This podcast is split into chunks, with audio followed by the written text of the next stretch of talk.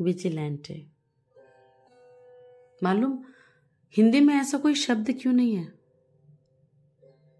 क्योंकि हमारे देश में अच्छा काम करने के बाद छुपने की ज़रूरत नहीं पड़ती। हालाँकि, हिंदी फ़िल्मों में कुछ और दिखाया जाता है, लेकिन समाज का सच ये है कि अच्छा करने वाला लोग डंके की चोट पर काम करते हैं, मर भी जाते हैं ऐसे। उसका नाम नहीं दे सकती। मेट्रो में मिला था मुझे। उसकी आँखों में एक मासूम वहशत थी। छोटे कातिल बच्चों में जैसी होती है, वैसी। क्या आपने बच्चों के कातिल इरादे नहीं देखे? किसी बच्चे को कुत्ते के पिल्ले को मार देते देखा है? पानी में डुबोकर, गर्म पानी में।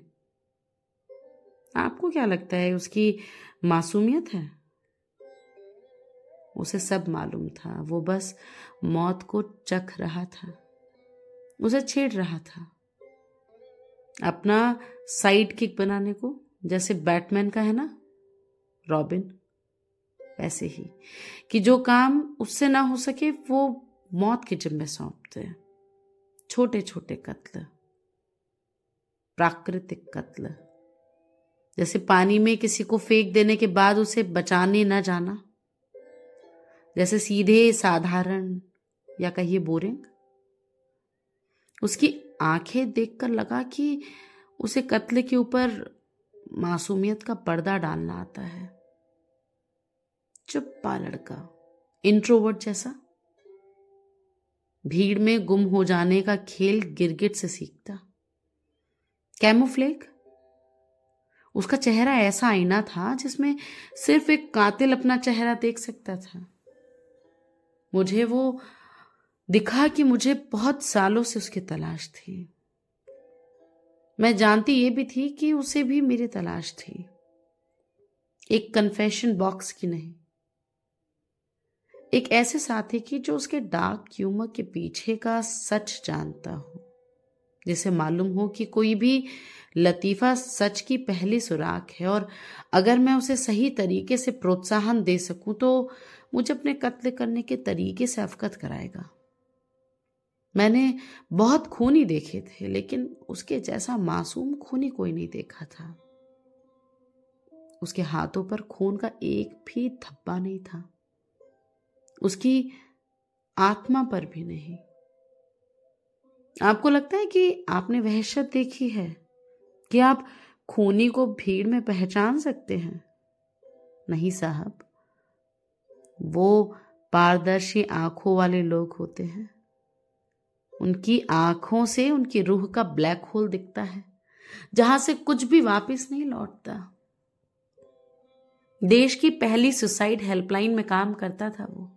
सोचिए, इतना बड़ा देश। फ़ोन कॉल्स इंसान की जान के बाद सबसे सस्ती चीज़। दिन भर अनगिनत फ़ोन आते थे। उस कॉल सेंटर में उसके सिवा पच्चीस लोग और थे। सब पार्ट टाइमर कि सिर्फ़ ये काम करने से लोगों के अंदर आत्मघाती प्रवृत्ति बनने लगती थी। जितने फ़ोन आते, उसके बाद वो अक्सर फॉलो अप कॉल भी करते थे। अपने जीवन की सारी पॉजिटिव ऊर्जा झोंक देने के बाद भी वो सिर्फ़ चालीस प्रतिशत लोगों को बचा पाते थे।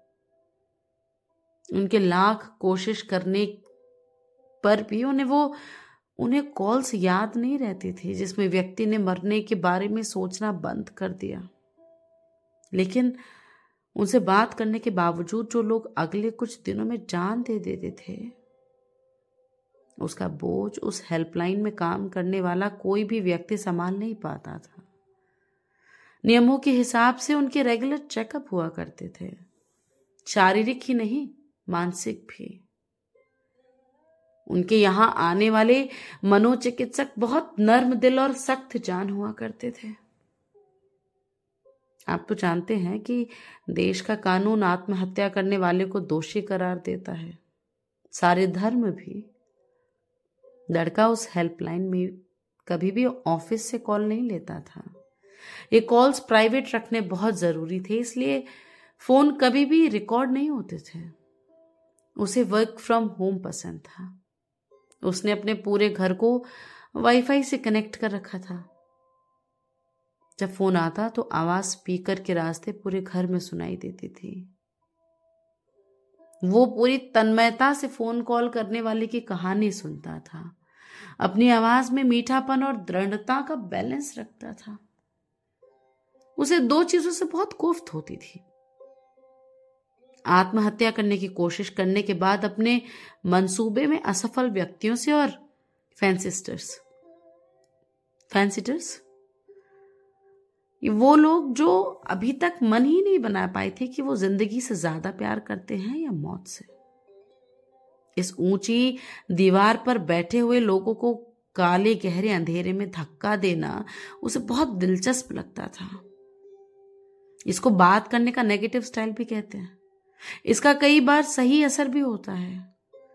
कोई कह रहा है कि मैं सुसाइड करना चाहता हूँ तो वो उसकी पूरी कहानी ध्यान से सुनता था और फिर उसे उकसाता था कि ऐसी स्थिति में बिल्कुल आत्महत्या कर ही लेनी चाहिए। वो अक्सर लोगों को कायर करके चिढ़ाता था। उन्हें उद्वेलित करता था। उनकी उदासी को और गहरा करता था। उन्हें लूजर जैसी गालियों से नवाजता था। उनकी कमजोरियों को उनके खिलाफ इस्तेमाल करता था। ऐसे अधिकतर लोग उससे बात करके आत्महत्या के लिए एकदम तैयार हो जाते थे। कई बार तो वो फ़ोन पर रहते हुए अपनी कलाई काट लेते थे या छत या पुल से छलांग लगा देते थे। उसे लाइव मृत्यु को छूना एक एड्रिनल रश देता था। यही उसका नशा था। यही उसके जीवन का मकसद। पहले जिस चीज़ से उसे कोफ्त होती थी, वो इस बात से कि लोग इंटरनेट और गूगल के जमाने में इतने बेवकूफ़ कैसे रह जाते हैं? कलाई कैसे काटी जाती है? फंदा कैसे डाला जाता है? कितनी फीट से कूदने पर जान चली जाने की गारंटी है? शहर में कौन कौन सी गगनचुंबी इमारतें हैं जिनकी छत पर कोई सुरक्षा नहीं है? मेडिकल स्टोर से नींद की गोलियाँ खरीदने के लिए कितनी घूस देनी पड़ती है? हाईवे का कौन सा खतरनाक ब्लाइंड टर्न है जहाँ अचानक खड़े हो जाने पर ट्रक उन्हें कुचल देगा? कार्बन मोनोक्साइड पॉइजनिंग क्या होती है? वो कौन से स्टोर हैं जो ऐसे किसी व्यक्ति के संदिग्ध आचरण को पुलिस के पास रिपोर्ट नहीं करेंगे? कुछ भी काम करने के पहले तैयारी ज़रूरी है। ये निहायत बेवकूफ़ लोग जिन्हें न न जीने का सलीका आता है, ना मौत की फुल प्रूफ प्लानिंग इन लोगों की मदद करने में उसका इतना खून खोलता था कि कभी कभी उसका उसका जी करता था कि चाकू से गोद गोद कर इन्हें मार दे सुसाइड हेल्पलाइन के जितने कॉल्स उसके पास जाते थे, उसमें से नब्बे प्रतिशत लोग ज़िंदा नहीं बचते थे। ये उसका टैलेंट था। वो अपने आप को विजिलेंटे समझता था, मृत्यु का रक्षक। उसके हिस्से के इंसान इसके पास भेजने का कॉन्ट्रैक्ट था रे। अंधेरे में काम करता था, अपनी पहचान सबसे छुपाता था, लेकिन मुझसे नहीं।